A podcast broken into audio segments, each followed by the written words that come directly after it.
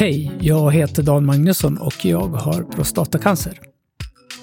Eh, tvära kast skulle jag nästan vilja påstå, åtminstone i, mitt, eh, i min skalle, mitt humör skulle jag vilja påstå. Det är ju så här, jag har ju gått hela sommaren och förberett mig inför en operation. Jag har pratat med folk om operation, jag har pratat med liksom, ja, läkare och eh, jag har pratat med andra som känner någon som känner någon och sådär. Och det har liksom varit fullt fokus på det.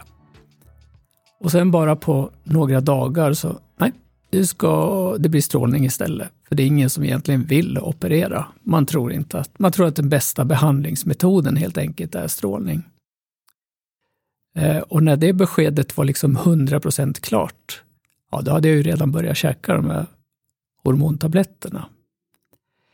Sen så här i efterhand då, så har jag ju liksom, jag har ju vetat sedan tidigare att ja, men biverkningarna är väl ungefär eh, detsamma. Det brukar ju ofta vara med kisseriet och, och erektionen.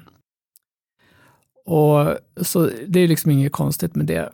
Men sen när jag börjar liksom att titta lite mer, då menar jag lite mer, jag har inte grottat i det här, utan jag, jag kollade lite på det eftersom jag ska ta den här sprutan om två dagar. Och eh, jag lyssnade också på Prostatacancerpodden. Eh, om lite grann om biverkningar och sådär. Och nu känner jag mig ganska, jag vet inte vad jag ska säga inför den här sprutan egentligen. Alltså det, det är ingen fara att ta en spruta, men, men liksom skillnaden som jag ser det, det är ju så att som jag förstår det så är det ju biverkningarna vid exempelvis erektion. För erektionen, det är ju det att när man opererar bort en prostata så ligger ju, alltså vad heter det, nerver ner mot penis och de blir förstörda, eller skadas ska vi säga. Så att man, får, man kan få problem sen då. Det är ju liksom en biverkning. Det drabbar inte alla, men många får ju det här åtminstone ett tag. Och det är ju samma med strålningen också. Att man strålar och man förstör liksom det som är runt omkring. Skillnaden då, tycker jag, känner jag nu, det är ju det att jag redan i förväg liksom gör mig impotent. Alltså den här sprutan, det är ju liksom en medicinsk kastrering. Rakt av liksom. Det försvinner både lust och förmåga i ett enda svep. Och det gör man ju liksom frivilligt i förväg med någon slags förhoppning då att den ska komma tillbaka någon gång efteråt. Och jag vet inte, eller skillnaden är liksom när man glider med och då blir man strålad eller opererad. Ja, då blir det ju vad det blir. Man kan känna då att läkarvetenskapen och den som opererar eller strålar har gjort så bästa de kan. Men tyvärr så vart det lite biverkningar, eller mycket biverkningar.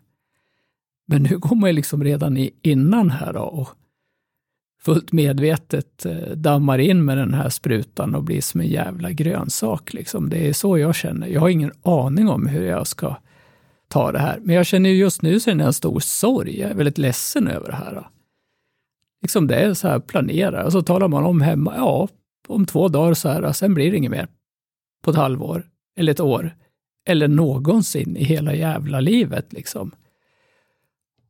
Och då tänker jag bara så här, ja men okej, det är väl lite bättre att dö. Nej, det är det ju inte. Det är ju liksom, det här får man ju ta. Det är bara det liksom att man planerar nästan för att det ska vara dåligt. Det gör jag ju verkligen nu. Jag, är ju liksom, jag tar ju den där och sen så kommer jag och det kommer ju vara skit liksom i sex månader. Och då menar jag inte liksom bara erektion, utan den här tar ju bort allting. Den liksom tar ju bort min testosteronproduktion. Fördelen med det som jag har förstått det, det är ju liksom att dels så ska inte cancern växa under tiden och så ska min prostata skrumpna, eller nej, inte fel ord, men den ska bli mindre, vilket gör att den är ju lättare att stråla för den kommer längre ifrån då, eh, friska delarna som urinrör, urinblåsa och ändtarmen då, som den här jävla tumören låg nära, tyvärr. Ja, men jag menar, det är ju bara att köpa det här liksom. Man får ju göra det, men jag känner mig upp, uppriktigt sagt väldigt ledsen. Jag tror att det kan ha med de här hormonerna att göra också. Men att liksom verkligen så här frivilligt det är som Gökboet om ni kommer ihåg den filmen med det var väl Jack Nicholson, när liksom de medicinerar fångar så att de vart som grönsaker. Lite så känner jag faktiskt. Och sen då så är ju, ja, eh, i och med att man inte har något testosteron så kan man ju inte bygga muskler heller. Och det hade jag väl inte tänkt kanske bygga, men man kommer ju liksom att tappa muskler. Och jag har ju inte tränat på hela det här året, så hade jag vetat det så hade jag ju varit kanske lite bättre förberedd.